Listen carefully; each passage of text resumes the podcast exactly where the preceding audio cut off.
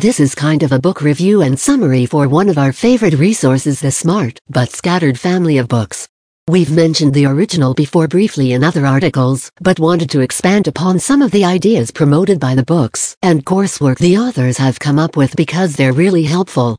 A quick note we aren't receiving any endorsements or kickbacks of any kind for this article. It's something we love and wanted to recommend. Whether you buy the books or not, and if you choose to buy them, where you buy from makes no difference to us.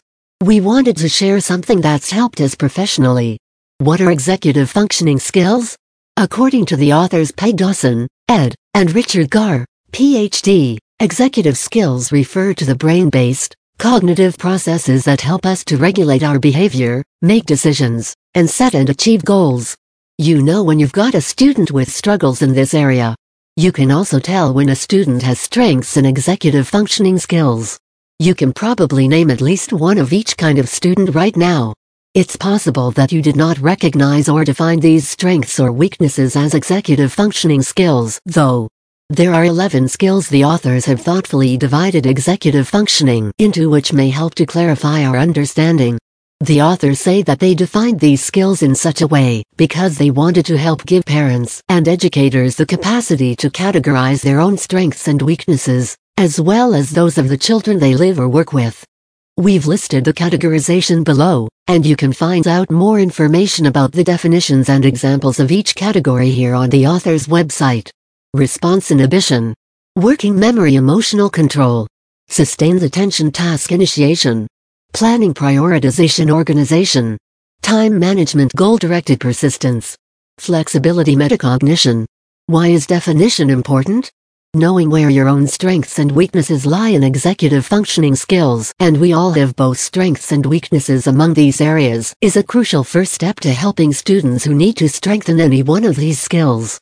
In every book the authors have made in this series, they offer quick diagnostic tools to help you rate and categorize your strengths in each of the 11 specific skills. The same is true for your students. There are diagnostic questionnaires that will help you quickly determine which skill needs improvement, and which skills can be counted on as strengths. We wanted to touch on a few of these ideas, but if you want more detail, and there's a lot more available, we'll recommend their books below. A summary of some of the principles for improvement observe and target the ABCs. This information is not new to some. Many educators in special education use this to determine what skills to build, how to add things to improve or ensure a student's success, and to monitor the efficacy of their strategies. There are lots of documentation templates based on the following information available on www.teacherspayteachers.com. There are also many examples on Pinterest and discoverable through any search engine by typing ABC Behavior Report. If you need to specify at all, add special education, and that will undoubtedly get you to the right destination. Here's more detail about what this sort of documentation means and how keeping it may help you help your student. A is for antecedent. The antecedent is a before of the event. It's helpful to record information about where a student is, that is, at recess, in the classroom, transitioning to lunchroom via the hallway, etc. When an undesired behavior occurs.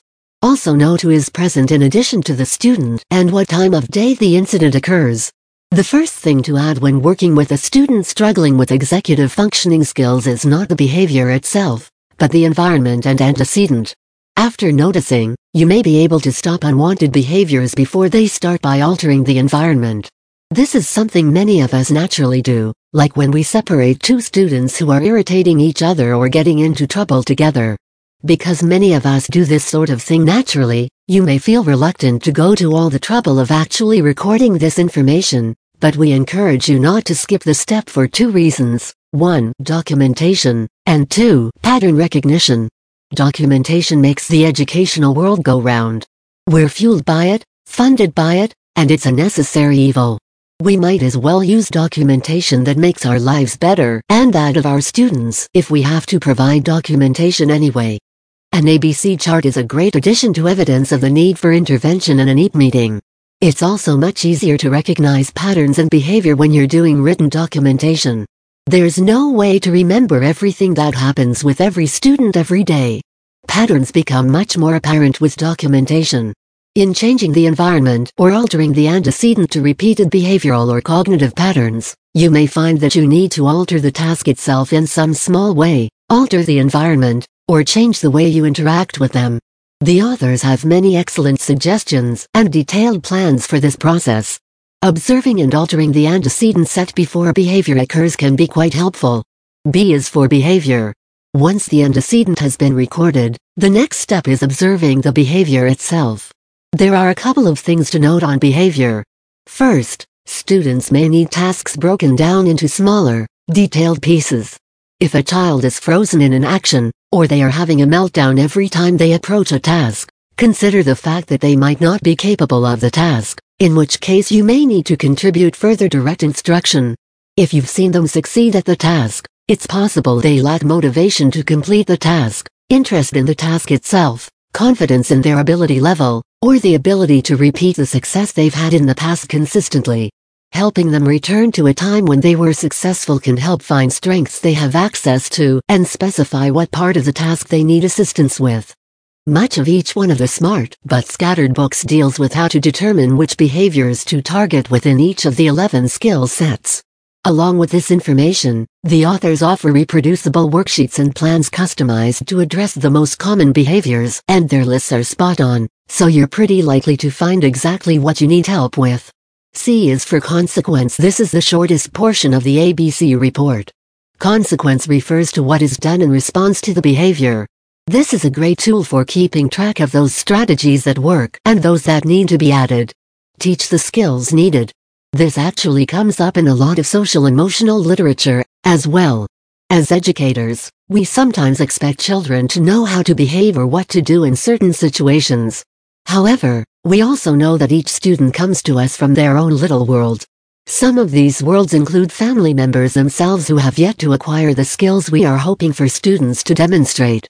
They are unable to teach their children these skills.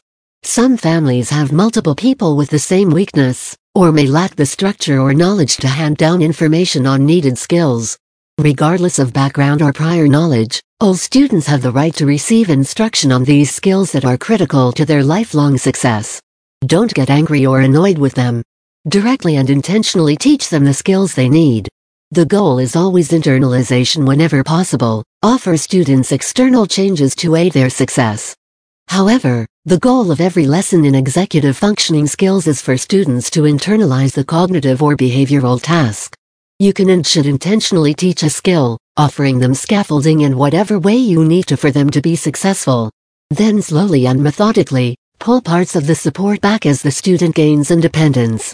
In math, we do this with multiplication facts, for example. Students will start with multiplication charts and by using manipulatives to work out problems. As they internalize the knowledge of each fact, they need those tools less and less. By the end of the ownership process, they are able to be completely independent of the tools.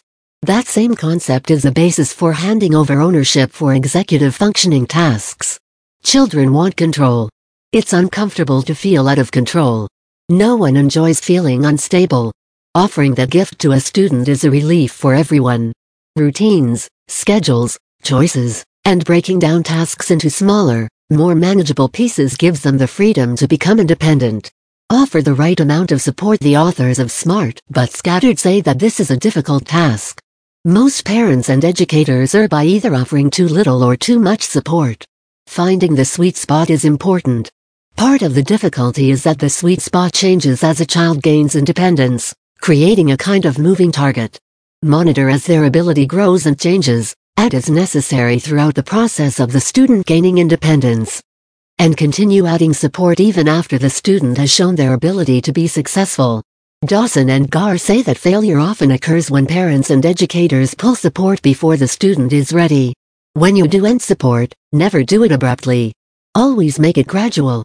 Books in the Smart but Scattered series coaching students with executive functioning deficits. This book is written specifically for counselors, therapists, and educators.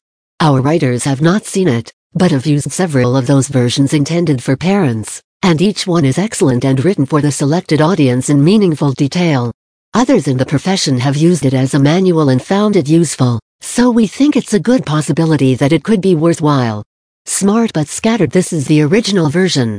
It's written for parents of children from 4 to 13, but teachers may find it equally useful. Our writers familiar with the text all use this original text. Smart but scattered teens as the title states, this is for parents working with their teens.